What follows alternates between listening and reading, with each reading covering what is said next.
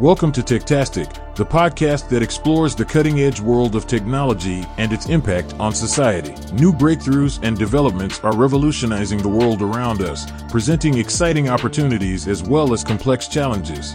We'll explore the big ideas and key players driving these transformations as we seek to understand the implications of these advancements for our lives, our communities, and our planet. Join us on this journey of discovery and exploration as we navigate the fascinating and ever evolving world of technology. This is Techtastic. Sam Drauschak, welcome to It's Techtastic. It is lovely to have you here. Thank you for having me. So I was looking through your profile before we got here, and you have a company that tries to help others be more efficient in their business process, reducing wasteful activity by providing them with innovative tools. Can you help the audience understand exactly what you guys are trying to solve? Yeah, absolutely. So, business process improvement is a very large domain of expertise. Indeed it's basically if you're a business and you have a process, which every business does, you generally want to be able to improve it to increase efficiency, reduce costs, you know, whatever your business objective, it falls under this domain. Now, everyone's talking about, oh, let's do business process work, let's do process science, process improvement. It's still very immature, the tools and the methodologies that are out there, especially when you're thinking about for the digital space. So, our company is creating new tools. We're infusing those tools with opinions, tried and true methodology, we're trying to create more accessibility so that any size company in any industry can engage more meaningfully in process improvement because we're lowering that learning curve. So hopefully that's another mouthful, but it helps simplify that a bit. it does. It is a very broad statement, though. I mean, like business process could be sales focused, it could be technology development, it could be the operations piece if you do fulfillment or or whatever. There's a lot there.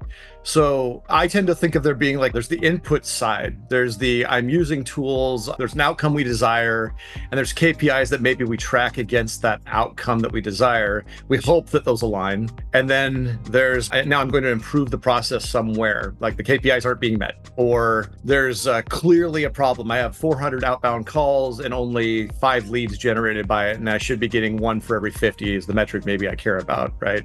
So there's a lot that you can cover in there, and there's a lot of different different entry points like that person you're helping. Do you think of it from the that executive level so that they have good visibility into how the whole thing's operating and know where to focus their time? Or are you entering at some other point in the organization yeah, it's a great question. So I'll tackle it from what you just described, like the example of let's say every process has measures and then metrics and then ultimately KPI targets to hit so that you know your process is working well or not. If you're going to try to manage that process, either to change it, to improve it, to let's say enhance technology, to describe it to an executive, whatever your goal is, there's a set of activities you have to do to identify what the process is, to document it, to be able to communicate it, to analyze it. And it doesn't really matter if it's sales, it doesn't matter if it's finance, it doesn't matter if it's HR. The underlying process work is what is my process? So, to your question about, well, is it for executives? Is it for people in the pit? It really could be for a number of reasons. But I'd say the target audience is the people who actually need to work with the process meaningfully. And that could be doing the work to identify what the process is, the details around the process, the base measures of the process. And that could be for executive communication. It also could be past that point where the executive has already said, yes, I need to work on this process. So it could be for that person to actually start doing analysis, to do requirements gathering, whatever it is. But no matter what you're looking at, everything is process at the end of the day. That's one of the things we like to say. If it's in motion, it can be described with process data, but we need better tools to be able to capture that data, to analyze it, to be able to communicate it. And that's really what where our focus is. It's a very foundational level.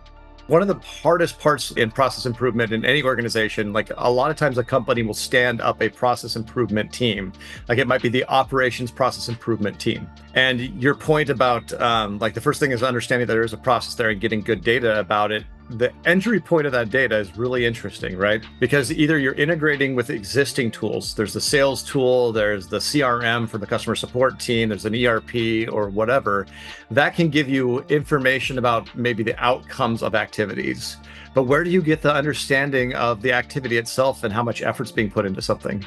Right. And this is where, in an age where everything is automation, artificial intelligence, digitization, the answer is very basic, which is you still have to go on the floor. You still have to talk to the people. You still have to actually elicit that process requirement set in a very manual way. Because if you think about what is a process, a process is an intention. It's a design so that people and technology, especially nowadays, it's always going to be people and technology enable that process. But like you said, if you're just watching the technology outcomes or the data coming out of technology, that's a very small piece of the puzzle. Right. How do the people in the organization actually interact with that technology? How does everything come together to form a process? The only way to get that data accurately is still to do the proverbial Gemba walk from lean. But in the digital world, it's talking to people, it's sitting at their desks, asking them what they're doing, what is the sequence, getting all the steps in order. That's really the only way it can still be done, in my professional opinion. Uh, at a former employer during COVID, we were flying all around the world, going to each one of our uh, big distribution centers. And the only way we were able to find the kinks in the supply chain were to do exactly that to walk around, talk to people. Hey, I see that you're doing this right now. How often would you say you do this? And you, you get an understanding of it like oh we actually have a problem here this one location for some reason has this one dock that can't be used and so people are manually moving things from here to there because the machines are taking it there instead of where it should go things like that right even in the in the fully digital world now that a lot of us feel like we live in there's so much manual activity that still happens to bring workflows together. You could give people a very, very top of the line system suite and a full tech stack for everything they need to do. And I guarantee 80% of it's still held together by phone calls, meetings, emails, slacks, and that stuff's not really tracked. So if you're trying to like take the data out of your systems and reverse engineer what the process is, you'll never get to it. And people have been doing that, you know, for now a decade where you're process mining, you're taking these big data sets, all this data. But the simple fact is, it's too complex what people do to hold processes together. And like you said, the manual work, the workarounds, the gap fixes that people just come up with on the fly, you have to go and you have to investigate. You have to do that research. And if you want to do the research properly, you need method and you need tools. And again, that's sort of where our focus is helping people get to that stage where they feel empowered to do this work in a consistent and an accurate way. So I can imagine in a complex, supply, so previous company was TradeLens, global supply chain, connecting all the ocean carriers, the rail shippers, and all that kind of fun stuff. But everybody had their own process. Everybody called things different things along the way. And when you're trying to be a digital platform that sits in the middle of that, unifying that view of what's happening is a necessity of the technology. You have to be able to describe it in a uniform way. But the reality was a lot of that just simply wasn't true. You would have to make assumptions and then you would have to add information in to say, okay, in this instance, in this location, like, for instance, in Africa, when you're doing this particular activity, there's going to be this step where you have to bribe some official. That in no place else are we going to actually document that. But if you don't do it appropriately, it'll sit in quarantine for six months. That reality is something that you don't know until you're out and asking questions. But to your point about like having good tools about it, what is a good tool that allows you to figure that out and see that look like? And that's a deep question. So a yes. lot of I love it because you've been out there and you've known the pain of trying to actually figure out what a process is.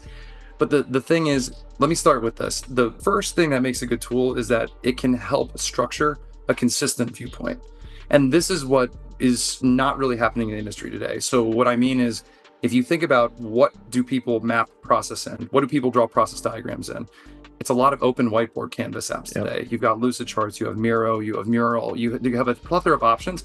But the problem with those is it's just a blank page and you have to create the language every time that you try to structure that data. So what happens is everyone says, well, when I draw process, I use purple stars and I use red triangles. And when I draw process, I use all the database shapes and I get it deep in the weeds and this and that. So the problem is there's no comparable data because there's no standard and there's no structure. So I'm explaining the, the state of the market because the first thing that we believe makes a good tool in the space is it has to be constrained so that when mm. I make a process data set and you make a process data set using the same tool, it's going to be someone at the same detail level with the same data structure so that that data becomes comparable and we can start to actually build knowledge that, that can be shared across different people. And like you said, if it's a big company and you're taking process data from all over the world in different locations, even within that same project, you need people to be able to write process the same way. So, in some ways, just having a standard opinion is a big part of what makes a good tool. And then I could go further into what that opinion should include. And that gets a little more technical.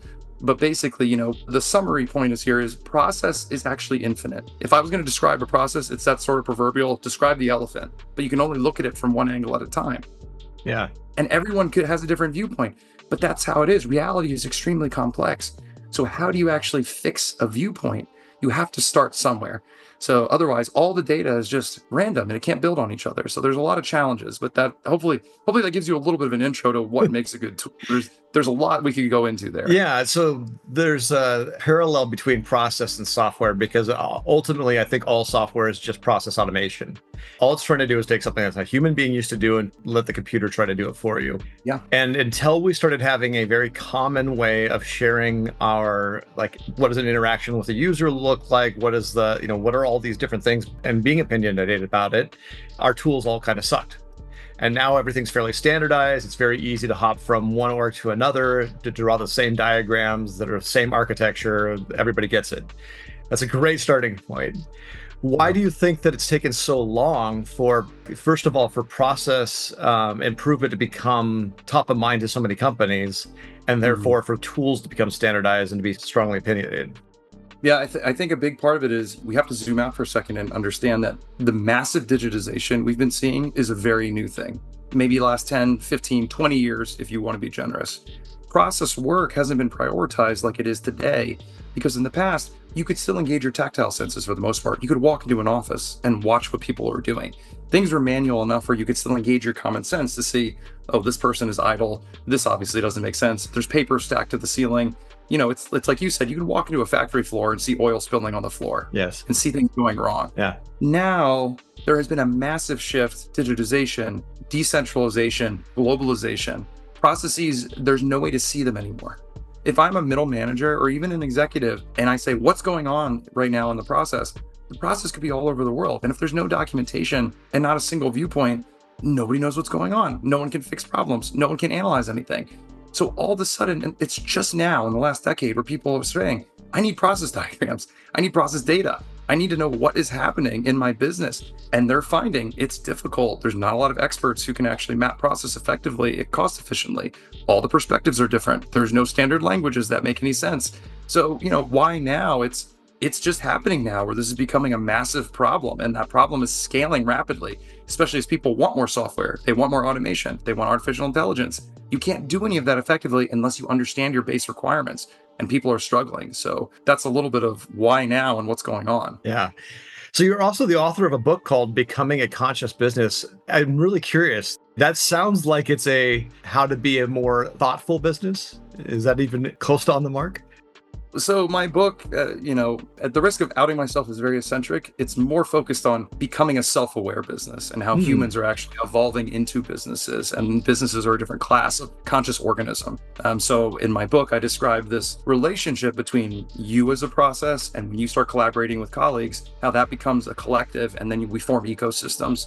So it's kind of a commentary on the patterns of process and how it ladders into increasingly complex forms. That was that's like the small synopsis there. well, I'm curious about that because it, it maps towards. Uh, I've had conversations with people about the, the concept of humans being multi tribal. For example, I go to Europe. I look European, right? So I don't distinguish myself from the larger group. But if I find other Americans, I will tend to gravitate towards them because we have the most in common. And there's like a critical mass of people that once we get beyond that, we start looking for exclusionary reasons and if it's less than that, we look for reasons to include.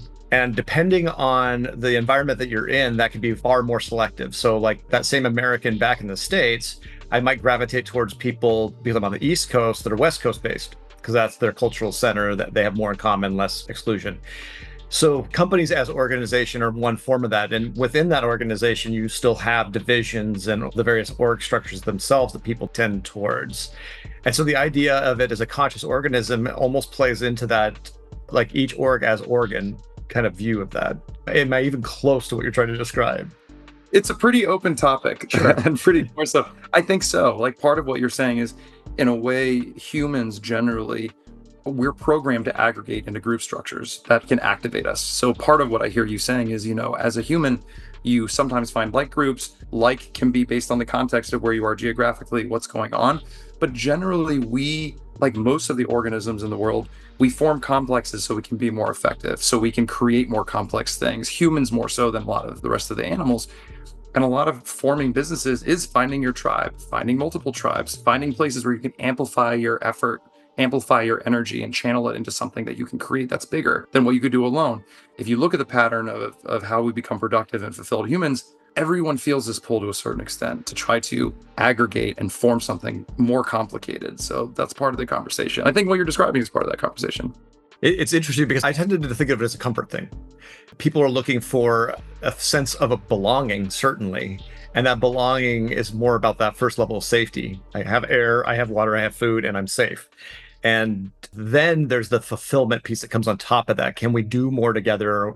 But in a in a way, the food safety shelter piece in today's world is so abstracted away from our actual needs and most of what the people we'd be talking to, right? We can do more in market piece becomes a lot more of the safety, food, water aspect, right? Like as a company, we're not successful, therefore I don't eat tomorrow. Yeah, that is the instinct of it. I would argue that in Maslow's hierarchy, for instance, let's say a thousand years ago, 95% of your energy could be spent, even in a group, to secure those basic needs and actualization, like becoming actualized as a human and becoming more creatively fulfilled. You didn't have much energy for it. Mm-hmm. In modern society, it's kind of flipped, right? You might spend 5% of your energy securing food, shelter, groups that you can belong to. Everything is more accessible and connected. So it's actually more of an intellectual burden and a spiritual burden now because 95% of your energy is left for actualization, creative expression, manifesting something in the world. And in that, that's where there's a lot of room to do incredible things in modern society. And there's also a lot of room to fumble around in that space and lose yourself and not know what's going on and just remain unconscious. And that's why this concept of, like you said, becoming more conscious is how do we become more conscious? Connectivity is one way to become more conscious. Reconnecting with our nature, there's a lot of different ways. And, and then we sort of bridge into more of a spiritual and philosophical conversation. So that, that can be a fun one, but maybe for another time.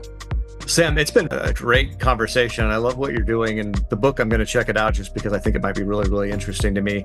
If people wanted to check out Truvle.com, uh, where's the best place to go check out your product? Yep, Truvle.com. And we're a few weeks away from going live on our first product. So oh, wow. bear with us. Yeah. You can sign up for the email list if you'd like. And in general, if you're interested in process mapping or process data capture or structuring, you can reach me at Sam Drauschak on LinkedIn, sam at Truvle.com. Uh, I'm the only Drauschak out there, really. So if you just punch in Drauschak anywhere you can find me, please reach out. I'd love to hear from you.